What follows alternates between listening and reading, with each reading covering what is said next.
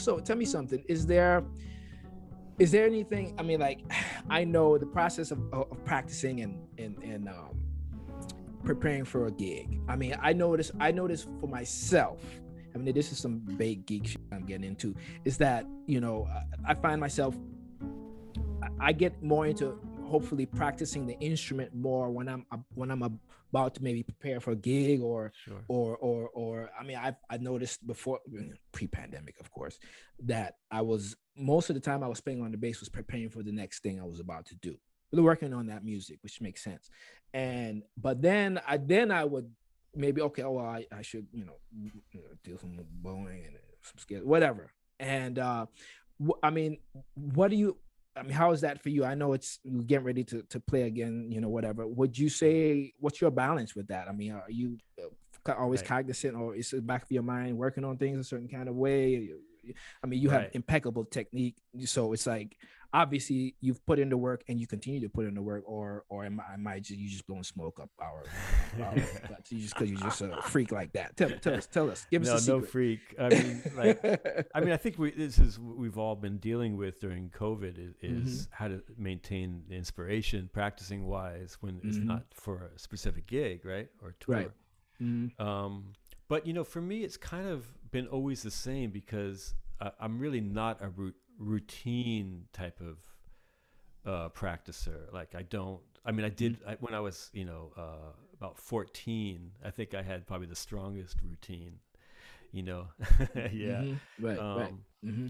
But since then it's been very fluid, and so it's like whatever, ins- if it's not about you know working on specific music for for a gig, it's about take just be whatever is turning me on in the moment. You know, right. and that's there just like, go. okay, what did I hear last night? That's like, wow, what, what is that bass? Well, how, you know, like f- trying to find out the bass line, or there you mm-hmm. go. Mm-hmm. So mm-hmm. it's just, you know, and that comes from obviously from jazz music, but it comes from everything. You know, it comes no from a lot from classical music, a lot from electric mm-hmm. bass stuff, and mm-hmm. or, mm-hmm. or or bebop stuff from horn players and piano players. So right. you know, that's kind of continued through COVID, and I got to say, like, there's been, you know, certain weeks where I just don't feel inspired. Real nothing's mm-hmm. like it's nothing's coming in to really like create the spark. Right. But right. then it then it happens. You know, it's just like yes. then it's like boom. Like, so you can't really worry about it. But you know, it's like it happened. Like I went on tour in, in July, came back in August, went on vacation, came back, and I wasn't really even listening to music. I wasn't really practicing. And um, I, what was it? Something spurred me. Oh, I know. I I had. I was in a store and they were playing um, uh, River People, R- Weather Report, River People. It's a hip store. Like, wow, yeah.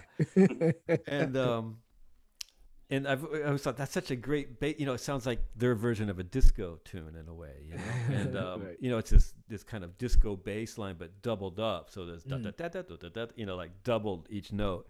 And it's like so a lot of that stuff was like, okay, well. How do you, how do how would I play that on upright and have it still have that that impact, that clarity, that the mm. rhythmic uh, r- rhythmic like assuredness, you know? Mm. Um, and it, and and so then it becomes like a technical etude, you know? It's like mm. okay, I know the notes. Can I get it to speak on this bigger instrument mm. and still have it have a point to it, you know? So then it's like okay, left hand shit, right hand shit. Come so it on, all man. becomes tech technical in a way, but it's Come all. Come on, man! I'm gonna cut you off, man. You Larry Grenadier. Come on, dude. That's what? Your signature sound. That like percussive, maybe like mm, in your face. Oh, I got it. Accuracy. I would so love to hear. Teen, I would so love to hear you playing Teen Talent on over. Ah, let's hear that.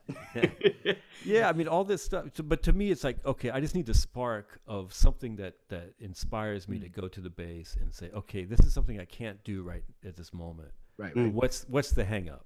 Is it is what? it the fingering? Is it the right hand?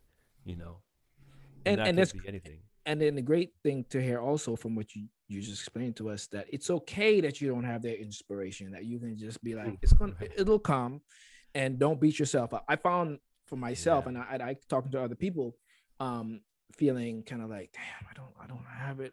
I should have it. I need, I, I want to have it, but right. I just want to lay in the bed, or I just want to watch Netflix right. or whatever. You know what I mean? And then like, you know, it's like, you know, forgive yourself, and it's okay. It's right. all right. Well, no, you know what I, I realized is like you go, so if you practice for an hour, and then like you can enjoy the Real Housewives of Beverly Hills much more.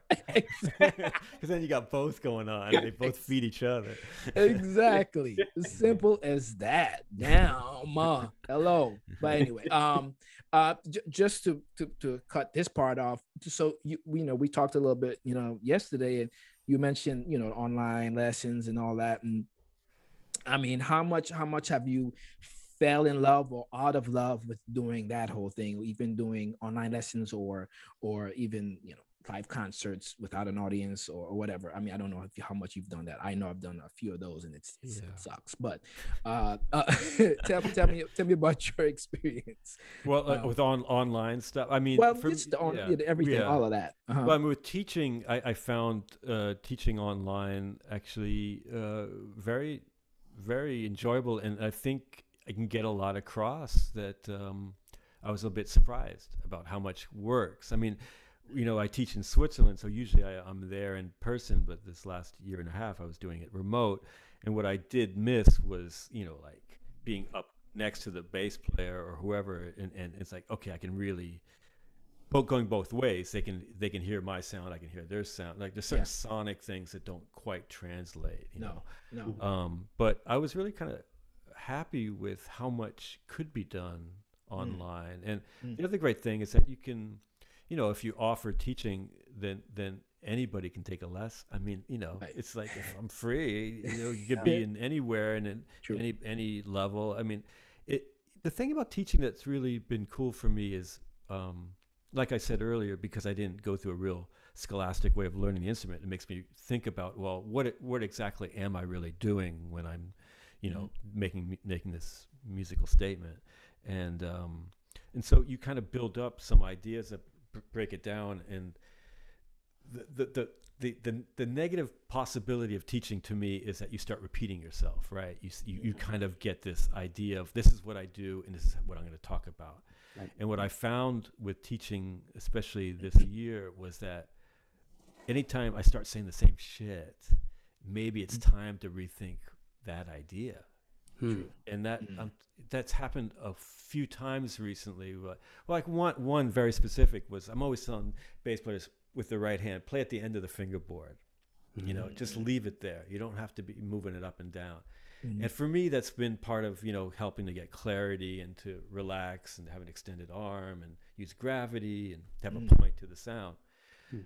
But, you know, after saying it so many times, I was like, wait a second, maybe that's not mm-hmm. always what should be do going on, right? Mm-hmm. And so it just makes me rethink what I've already thought, you know, so just kind of reinterpreting mm-hmm. my own shit. So it's like, right, yeah, we're teaching, but we're also trying to get our stuff better at the same time. Yes, you know, yes, there's there a bit of that. There so so it helped me in that. It's like, okay, I've been saying this so much that it's probably not correct, actually. Well, yeah. this, yeah. Or, or, or it's not always correct. Let's just say that. Not it's, in every situation. It's not the hammer that for every job, right? Well, exactly. Then, that's exactly. A, that's a word we use a lot on Upright Citizens. Situational. Si situational, right? Nice. It's so, yeah. so situational. And that's the beauty of also being able to teach one-on-one with, with someone. You kind of sculpt, you kind of like, oh, let me tweak this. Exactly. Oh, I love that. that. Yeah. Let me bring, oh, well, oh, you're not, you know, okay, well, you're a little different. Than I mean, and and I, I've been a culprit of that too, been like, you know, well,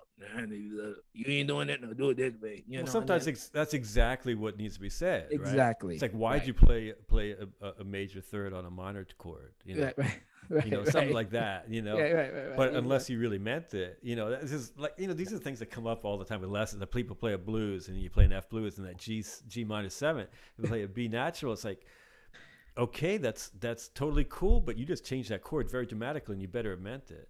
Right, exactly. Uh, wrong and strong, strong and wrong. But uh, yeah, we could keep on going. Yeah, you go. You got it, Bob. I, I, I we could go on with this. I don't want to. Oh yeah, definitely. No, yeah, I, I know the jockey just talk bass and music all day long, and I love that. I wish, wish we had the time. Um, but it, it pick, kind of piggybacking off the whole online pandemic, you know, situation that we're in. Uh, you know, I, I've, I've seen that you you did a solo show at the Vanguard earlier in the year, and uh, you know, it, was that in support of the Gleaners album, or just uh, because there was an opportunity that came through? Or yeah, it was just to support myself and getting out and playing a little bit, you know, having something to focus on, you know. Sure. I mean, um, because, you know, the record had come out, I don't know what that was, two years before, or a year and sure. a half or something, you know. So well, you know, for yeah. those for those for those who don't know, let's let's let's let's just stay there for a hot second. The the Gleaners is is uh, Larry's solo debut. I guess your debut record as a as a as a you know, as a leader yeah. per yeah. se, you yeah. know, your own, you know, you've done, you've co-led obviously. Right. Um, but, uh, it, I mean, how did that even come about? Was that you were like, I need to do this because I'm Larry Grenadier and I deserve to put something out in the world? Or did somebody was like, Larry, you need to do this, please. Or what?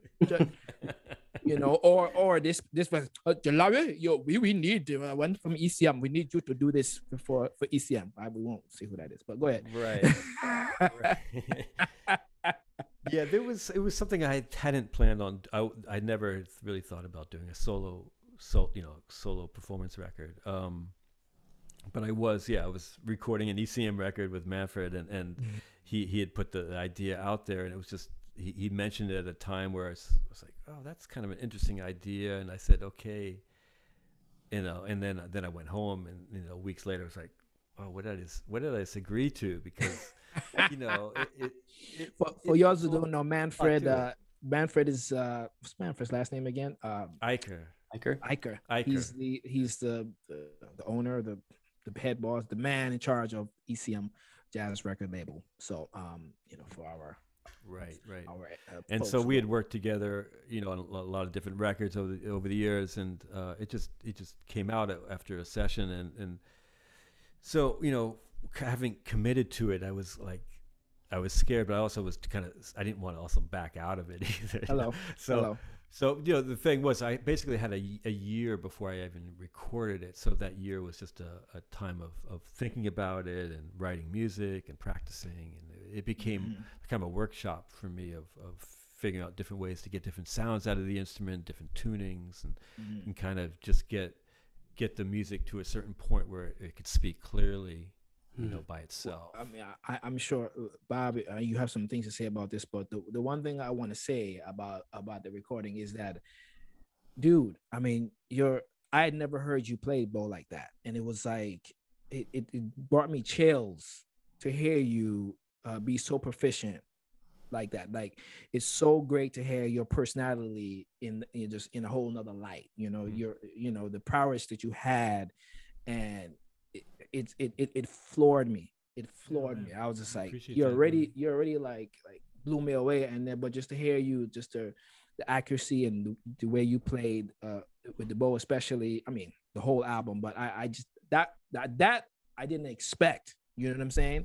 So it was like I was so I was so happy. I was like, you know, and and and depressed. So uh, yeah. I was like, I was like uh, uh, God, Jesus Christ. Okay. No, man, but big ups, man. That was so great. I'm, you, I'm sure you have some things to say about that. Oh, too. Yeah, some questions for sure. Uh, the, the sonic, just like what uh, Ruben was just talking about, the, the, the, the stuff with the, the Arco work, but then also the, you know, the retuning of the bass and just the sonic explorations Uh, that that are happening on the album are just incredible. And I know you've spoken about this before, is uh, in previous interviews, like talking about different tunings. But I was a little curious. You know, there's there's a legacy. Like there's a uh, at E C M particularly, there's a legacy of some solo bass albums, like Barr Phillips. I think of Dave Holland, like One's All or Emerald Tears. Um, and there's there's even more. So I was I was curious if there was if that was at all in your thought process, or that legacy of the the solo bass album. Mm-hmm.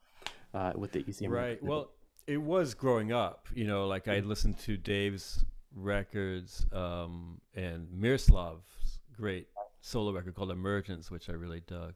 Yes. Um, and Barr was somebody that I always heard of, but didn't really know his music until Manfred actually turned me on to him. So I wow. listened to him as well. Um, you know, it was, so there was a bit of research, but it was all done kind of years ago, mm-hmm. you know, and then, um, I gotta say, like at a certain point though, in planning that record, I kind of threw it all, like just didn't, didn't throw it away. I just put it to the side and tried to, you know, because since you're all alone, it's like completely your personality, right? And so mm-hmm. this, you know, going back to this idea that personality is king at, in the end, um, is like okay, well, what is this musical personality that I am? And and and part of that was just exploring different ways to get sounds out of the instrument. You know, that, mm-hmm. I mean, I practiced classical music all my life, mm-hmm. but used the bow very infrequently, actually, in jazz. Mm-hmm. Um, so it's like, okay, how can I bring this into into this this world that I'm inhabiting right now, and and and, and bring some music to it? Um, so. And then there was also the, the musical influences of other instrumentalists playing solo, um, in the classical music, of course. Um, okay. But then, you know, even, you know, like I always think of like Joe Henderson would open up like Ask Me Now, or he'd play play an intro, you know, solo intro, and it would just be just so unbelievably beautiful and complete, uh, mm-hmm. harmonically, melodically, rhythmically.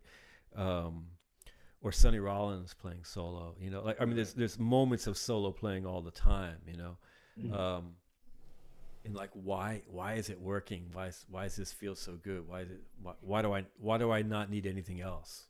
You know, that's interesting.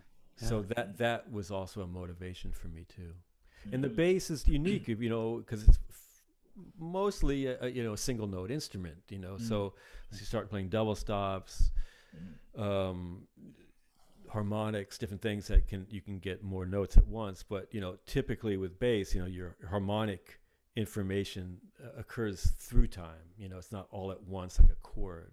Mm-hmm, right. Uh, so you have to assume that the listener gets the harmonic information over the course of the phrase, mm-hmm. you know, yeah, it's not complete yeah. until it's over. And so you kind of have to write in that, with that in mind, and, and, and play with that in mind. Mm-hmm. Interesting. Yeah. The melodic, the melodic aspect of it. Yeah, definitely. Yeah. Um, I was curious, even, even going back to, um, like Miroslav has, has multiple albums, actually a fair amount of albums out on E C M. And he would add in some really interesting, like he was open to using synthesizers and different sounds and bringing in different instrumentalists as well. And really creative, like, un, like things that hadn't been done before, which is really fascinating. Was there a, did you, in your mind, or maybe this was between the label too, did you just commit to doing it solo, entirely solo, or? Yeah, I did. And then it was like, well, do I want to overdub myself? Ah, wow. And yeah. that was like, well, not really. I mean, I did it a couple times, I think, but um, it, I didn't did it like want... what, maybe one track, I think. Maybe I one did, or two I, tracks. I think two. Yeah. Two. Okay. Um, you did fool me on one of those on one of those overdubs. I was like, oh yeah. What? what? And then, and then all of a sudden, then it was low and high at the same time playing lines. Right. I was like, oh, okay. Right, right. I mean, sometimes you can do it, you know, like, yeah, yeah. That was the thing. Also, like, then trying to play some of the stuff live was like, okay, well, mm. most of it can be done live, but some of it I had to kind of yeah. manipulate in order to, to, to pull it off. But, um, right, right. Yeah. But so that was an early decision too, like how much overdubbing or if at all. So, because then you would write differently, right? You'd have a whole yeah. different compositional sense. And so this was kind of, not that I was like planning on going out and doing a big solo tour that I wanted mm-hmm. to play it live, but it was, it was adding to the challenge to me, you know, to, no to, to, to create compositions that would, um, you know, maintain themselves, have some integrity, considering mm-hmm. the, the, the, the limitations of the instrument. No doubt, no doubt, Interesting. no doubt. Well, yeah. we're gonna, we're gonna, you know, not, you know, keep you you know too much longer, but you know, and also our listeners, so they'd be like, oh my god, we're done with this, right? uh but we we like to take, we kind of started already talk, asking you about the Gleaners Club, um sorry the Gleaners Gleaners Club, where that come from? um um we're gonna just just touch on just a couple other Uh, you, I mean, you, your discography is vast. Your body of work is large, but we're just gonna touch for you know for time, just obviously just a couple things. Um, uh, let's say The Art of the Trio, obviously with Brad Mehldau. I mean, probably your closest, at least you, you've probably worked with you know his trios, you know the most, I guess I would say, Def- in, in, definitely, in definitely. your career, and you're probably known mostly for you know because you, you guys are you know legendary you know music makers together. Um, both me and Bob were, were just saying you know how influenced we were by those those series of of of um, of recordings, The Art of the Trio and uh, Volume Four. it's probably probably one that I think always comes to a lot of people's minds, not just mine, Bob's. I've heard other people. I mean, if you could just give us just a small synopsis, maybe about about doing those recordings, um, and you know, I mean, the talk about the the uh, the power of of people playing together on a consistent mm-hmm. basis, night in, night out. Mm-hmm. What what was? Can you just give us, you know, a synopsis of you know, your feelings on on, on, right, on sure. that time together? Yeah, so so I, I started playing with Brad in, in, in trio in mid nineties. Um, mm-hmm. I had moved to New York in ninety-one, so I had a few years before that that we started playing. And when we, we started playing together, it was just like this instant connection musically about about where we wanted the music to go, the potential for the music, and this kind of um, shedding a bit of roles, you know, like it just kind of just the focus kind of can move through the music, even would, though would, like yeah would y'all talk about it? No, I mean it's oh, okay. all this all stuff right. happened musically, just, you know, because okay. okay. we shared yeah. these, these these same ideas. I'd figure um, so right mm-hmm. you know, and then also like you said, we were able to play play so much. Brad had just gotten a deal with Warner Brothers, so we were able to uh, you know, record, and we were able to tour all the time, and so we had this very, you know, this privilege of um, being able to re to rehearse on the gig a lot, you know. Mm-hmm. So you know, I always tell people this, and it's like, you know, we, we rehearsed as a trio. Like, so I've been playing with Brad for what, twenty something years. Mm. I think we've rehearsed maybe four times or something, you know? Yep. So it's mm-hmm. like, it's always on the gig or at sound check or, you know, stuff Easily. Like this. Easily. And it's just, you know, because this opportunity to play so much allowed for that to happen. No, so that, that was a huge, you know, lucky moment for all of us to have. Um, and then just like kind of just, developing that original idea and just seeing where it goes as we continue to grow as three individuals, you know, yes. Yes. and, and um, taking other information from different gigs, you know, like mm. Brad doing get different gigs or doing solo gigs or me doing different gigs. Um, mm. You know, it's like you come back to that trio and it you feed, it feeds it as well. So, no doubt. You know, no doubt. For me, it, like, you know, we were just playing last month and it was, you know, it's for me, it's as enjoyable as ever, if not yeah. more, you know, yeah. in that the opportunity to express myself and to feel free, but, um, you know, definitely part of a, of a trio and, and, and part of the, you know, three personalities, and to continue to, to find new ways to, to make that, that instrumentation work and, and to, to, to develop it further. I mean, you know, mm-hmm. and you have three very distinct, distinct personalities, you know, come together on and off you stage, know, right? It's, well, I was talking about on stage for oh yeah, right, right. But uh, but uh, it's it's it's uh, it's so beautiful, and um, uh, to to just bring it full circle, the first time I actually heard you play, I don't know if I ever told you, it was in Boston. Mm. Brian Blade, you, Brad, and Joshua Redman. Oh, hmm. That's the first time I saw you play, actually, and I was like, "Who this dude? Who is it, dude?" And uh, it was like, "Wow!" So to keep on going, Compass, we were able to, me and you were, you yeah. and I were able to do this recording with with with Joshua Redman. I guess fifteen years later, whatever it was, right, fifteen, right, twenty years later. I don't remember what year did we do that. It, it, my my bass ago. Guru over there. Do you know what remember that was? Maybe like mid, ten years mid, ago, mid two thousand, maybe like two thousand, yeah, something. something like that, maybe. Exactly. And um, I've told this, and this is not just to gas your head or or, or the other guys. That for me, that that bringing that aggregation together was was one one of the highlights, I think, of my musical career. You know what I mean? Just uh, because that's one of those things I don't think may not may not happen again. You know what I mean? It's like right. bringing the the power of of you know you know your prowess. You know, being on the bandstand and feeling you right next to me, playing with you, you like pushing me. Uh, and for, for those who don't know, we, there's this there's this uh, record that Larry and I were supposed to. Sorry, that Larry and I did play on together with Joshua Redman. It's called Compass. Features the great Greg Hutchis and Brian Blade on drums, I and uh, uh, and Larry on bass, obviously, and and and Joshua Redman on. I think he played maybe a tenor and and uh, uh, uh, soprano. Right. Uh, but it was it was an un un unbelievable time for us, all of us, to come together, make this music. It was so organic. We were only able to play maybe I don't know a few gigs, I think, live. Right.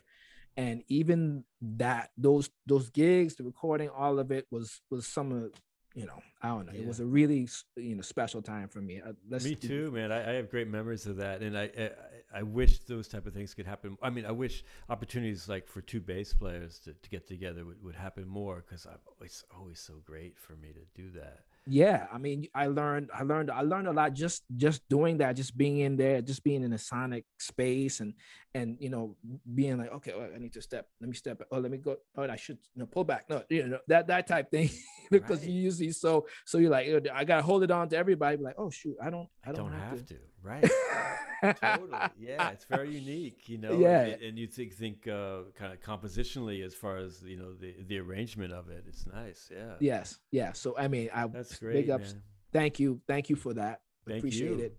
Yeah. Um, and hey man, we're going to close it out. We got, you got one more thing for, for, for him, right? What, what you got, what you got, Bob? Oh, another question. Yeah. I wanted to hear y'all speak all day about the Compass record, because it's so beautifully, just spatially, and, you know, the concept that, that Josh Redman had, you know, talk, talking about going into it. I, I saw an interview with him recently where he was talking about, it was like, it's a really audacious project to be able to do something like that. It's one thing to record a trio album without a chord player. You know, that's not often done, as, or very often, but then to have two mm. teams of bass players and drummers. Uh, one of one of the things that Joshua um, had uh, mentioned in this interview was was a quote saying, "Our compass was our own musical instincts," and I just the, you know, and having not being on the stage or being in uncharted waters, doing that together for the first time. Mm. Do you have memories of the, the rehearsing or being in the situation and try to ba find the balance? Uh, and and what would you did you all talk about that? Like, okay, I'm gonna I'm gonna.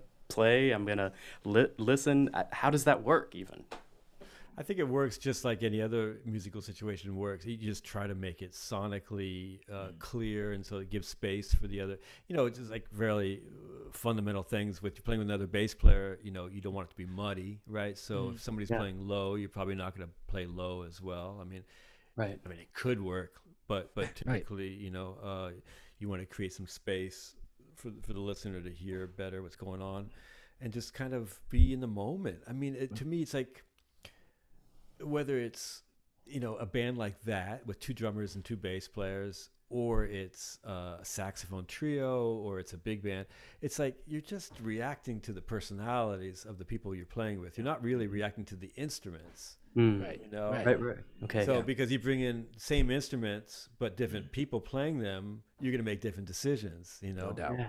No doubt. So I, no I, doubt. I kind of it's it's more about that for me. It's whom I'm playing with rather than right. what I'm playing with. Yeah, you know? No doubt. It's it's a selfish, a selfless, sorry, a selfless attitude uh, that comes, and, and that's I think that's the other thing that that was special about, you know, the, the that particular group of players. Everyone was, is, is a very selfless musician. It's, it's right. very serving of the music, you know. It wasn't it wasn't like, okay, I'm on the team with Brian Blade, or I'm on the team with with Hutch. No. It wasn't like no. that, right? We all no. mixing all. and matching, and yeah. yeah I mean, I mean, drummers could definitely be that way. God damn it, but but uh, but uh, well, I don't know what you're talking about. Definitely not like that. No idea.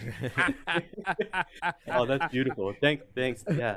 Thanks for talking yeah. about that. That's so cool. Ed, I, I really, um, recently you've done a concert, uh, you did an online concert um, with John Scofield uh, oh, yeah. in support of the Riverkeeper uh, project. And uh, I know you you and him had done a, a, a recent album uh, with Hudson. And you, I was wondering if you wanted to share anything about that. Is there any stuff moving forward uh, with Riverkeeper or that project Hudson? And if you wanted to, to share anything about that. Um, I mean, playing with, I, I think I first started playing with John in ninety-six or seven. Um, and then, you know, I've kind of played with him off and on since then, um, in different situations. And, um, you know, he was kind of my, one of the few guys I got to kind of play with fairly often during COVID. Uh, we would get together and play. And this, this yeah. thing we did was, uh, a benefit for Riverkeeper, which protects the, the Hudson River, um, which tied into Hudson, the band with Jack DeJohnette and, and John Medeski too. Um, Cause all of y'all live up in that area. Is that right? Yeah, roughly, roughly. roughly. Yeah. Okay. And um, I, I love the song selection too. It's at cool. Riverman, you know, like yeah. Cry Me a River, all these great. Oh yeah, that that exactly. So it's like, might as well make it thematic, and, and you know, when you open it up with water tunes, there's you got a lot of rep possible repertoire, so it wasn't hard. Yeah. But, um, and then the same thing with Hudson. It was kind of like around songs that uh, were associated with this area, the Hudson Valley, through Woodstock and beyond. Mm. Um, I gotta say, like when, when we went out to tour with that band. The, the the beauty, besides playing with monumental musicians like all the all three of them, um, was opening up all that material and kind of playing more free, actually. And and wow. what I what I would love to do, if we can get everybody together, would be to actually go back in the studio and just to make a free record, you know, free in the sense of no no ideas, of no no composition. Conceived. Yeah. Yeah. Um, because to me, Jack DeJohnette is an, the ultimate free jazz drummer in a way, you know, yes, and um, no doubt. All of them, you know, the, it, and it goes back to what we've been talking about the whole time. It's like this, this musical person, this personality that it's beyond music, but it, it seeps into the music too, of ex exploration. And, and, mm-hmm. and Ruben, you know, you, you see it night to night with, with Charles Lloyd, who I, oh, I yeah. put up there with, you know, one of the, one of the few leaders who um, expects you to come to the gig fully giving, you know, and just like, put it, put out whatever you want to put out there, but make it, make it happen. You know, you, you know, you know, what's, what's interesting about what you just said is that I think, I mean, even though I, I did quite some gigs before I started playing with, with Charles, but he's definitely, uh, I didn't think, I didn't realize, you know, not until he, let me backtrack. He, uh, gives you free reign to just be you. Yes. Hmm. Like no other artist I'd ever played with, or I think I will ever play with. It's just like, you are here for a reason, just do you. Right. And super rare. And and and n nothing is off limits. Right. And um and I I must say, not until I I started, I think, playing with, with, with him and you know him in general, but with, with, with Eric and, and Jason over all those years, and those guys were so like they're like, well, shoot, this is. I'm gonna do what I'm gonna do anyway. You know what I mean? But I say in the back of my head, I always was, it was probably still, I was like, I, I, it's a certain lane. I'm it's a certain thing I'm supposed to do because I'm the bass player. You know, it exactly. was still like back in my head. And I, it took me a short while, very short while. Probably I was already loosey goosey and doing what I do already, but it wasn't here. It wasn't in front. It wasn't in the front of my yeah. thought process. And not until I started to play with those guys on a consistent basis did it kind of come to the forefront, and and and and accept that it's okay. And look, mm-hmm. you're getting paid to do what the hell you want to do. But you know, uh, not, I don't want to say that because that's not exactly what I was doing. I was still staying in the lane, but being part of it, but being okay with, you know, my personality, my musical personality, in a way that I had never really right. explored before. You right. know what I mean? Because we don't, we were not given those opportunities. You know, no. it, it, it's very rare for a leader to to to. Uh, that that's their prime directive, right? Right. I mean, mm-hmm. I think maybe Wayne would be the next guy. Yes. I would say, um, mm-hmm. but but it's a little different compositionally between the yes. two of them. You know, I mean, I I have this complete freedom, I would say, with Brad, but it's different because of the compositions. You know, like yes. I can't just yes. play whatever I want. I mean, I got to keep the form. You know, and with Charles right. too, you're playing tunes, but yeah, yeah, yeah. there's something about the way he leads a band and his his vision that is very, very special to me. And uh, yes, yes, it, it promotes exactly what you're talking about. Yeah, it's it's and uh, uh, as I said, it took me some time to to uh, fully embrace and, and appreciate it in in in in, in the way I do it today. I mean, um, uh, yeah, yeah. Thank it's you. Beautiful. It's a beautiful yeah. thing. I mean, yeah. and and it's it, it helps us to grow as musicians and to no doubt maybe maybe as leaders too, like to like letting people. You hire people because you like the way they play, right? You want them. I mean, ultimately, I mean, you're definitely at that that uh, people, you know, they call you because they need that sound. They don't. If you want to just a bass player, they don't just call Larry Grenadier. You you want a certain sound. You bring the you know the personality to the music, and that that lives to music. That's why they call you right now. We all hopefully trying to get to that somehow. You know what I mean? Uh, wow. And so, uh, but to to to sum it. To, to kind of close this a little bit, there's one last question that we want to ask you. What's something that our listeners might be surprised to learn about Larry Grenadier? Wow. Keep it. Where do I start? Well, maybe like I'm I'm a I'm a super Stanley Clarke fan. Are you Is serious? That surprising? Yeah. I mean. Uh, yeah. Oh man. I mean. I, I'm kind of like a little freakish about it because, like, if anybody who's played with Stanley, like, I'm always asking questions about him. You know, like, really, like, like I'm a you know ultimate fan because, you know, I I, I kind of can always go back to his his records huh. or records that he's on and say, wow, man, like, what an interesting cat this guy. I mean, not only did he have so much um, so much together at such an early age on the instrument. So much confidence in the way he wanted to play the yes. instrument, both mm. instruments. I mean, people yeah. think electric bass, but I mean, uh, on upright, man, come on. Oh man, you know? I, and, I saw him. I saw him with Chick Corea. I mean, obviously, many years ago. Well, about three, four years ago. I hadn't seen him live in many, many years, and it was just duo. Oh shit! Wow. And they were doing a duo, a duo. Uh, A tour or something like that, mm-hmm. and and he had all he had like these, you know, he had like this volume pedal, he had all this stuff kind of like next to him that he was like tweaking all the time, but the the the musical integrity and it, what was coming out, what they were doing, it was just such on a, like a mind-boggling high level. No matter what your aesthetic is, you could you you couldn't deny that. You know what I mean? I was just like, right, yeah. My no, there's no doubt. There's no doubt about it, and, and you, you know. know it's, So it's it's. I mean, I, I guess I just say that because it really shouldn't be that surprising that we like somebody like Stanley Clarke. I mean, come on. But yeah. I mean, but but also just to get outside of this like pigeonhole of thinking, okay, you know, you play uh, a certain style of jazz, or pe people know you for a certain style of jazz, and so they think you just kind of listen to a certain thing, you know. And, mm. and bass players are so lucky in that we can see the interconnectivity of all music and, and each no style doubt. of music, and we never think in style, right? We just think, okay, this line kind of fits this tune or whatever, this drummer. No doubt. Mm. And so, you know, we're constantly being fed and influenced by, I think, a lot of music that people might say, really? You know, mm. you know, they're not quite that sure. Like, really? I, I got to check that out too, maybe, you know? So exactly. I like that no because it, it doesn't doesn't think, you know, we're just sitting around listening to, to Paul Chambers all day. Even no, we no, are. No, no. Right, right, right. Yeah, yeah. You know, walk like Paul, walk like Paul, right? Is yeah. that is that name of it, uh, Bob? Walk like Paul Chambers. Yeah, yeah, a new course. Yeah, yeah. It's a new oh, course. Nice. Well, it's gonna be a, a few few different courses, I'm sure. That's like oh, yeah, yeah, yeah, yeah. Right. Barely the surface. Yes, yes, indeed. No, well, Stanley Clarke, though. Yes, yeah, yeah. Hey, yeah, man. hey, hey. Well, Bob, Bob, Larry, thank you all for for doing this.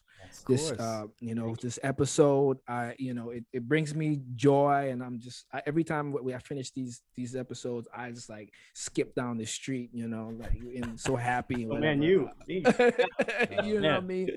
So, hey, uh, and to our listeners, thank you for joining us on another episode of Upright Citizens featuring and uh, the great legendary bassist, Larry Grenadier. You just Google his name, you know, his whole discography will come up and you can hear all the beautiful music he's made the past years. Um thank you very much. All right, well, take yeah. care of yourselves, all right? And uh and and stay bass centric.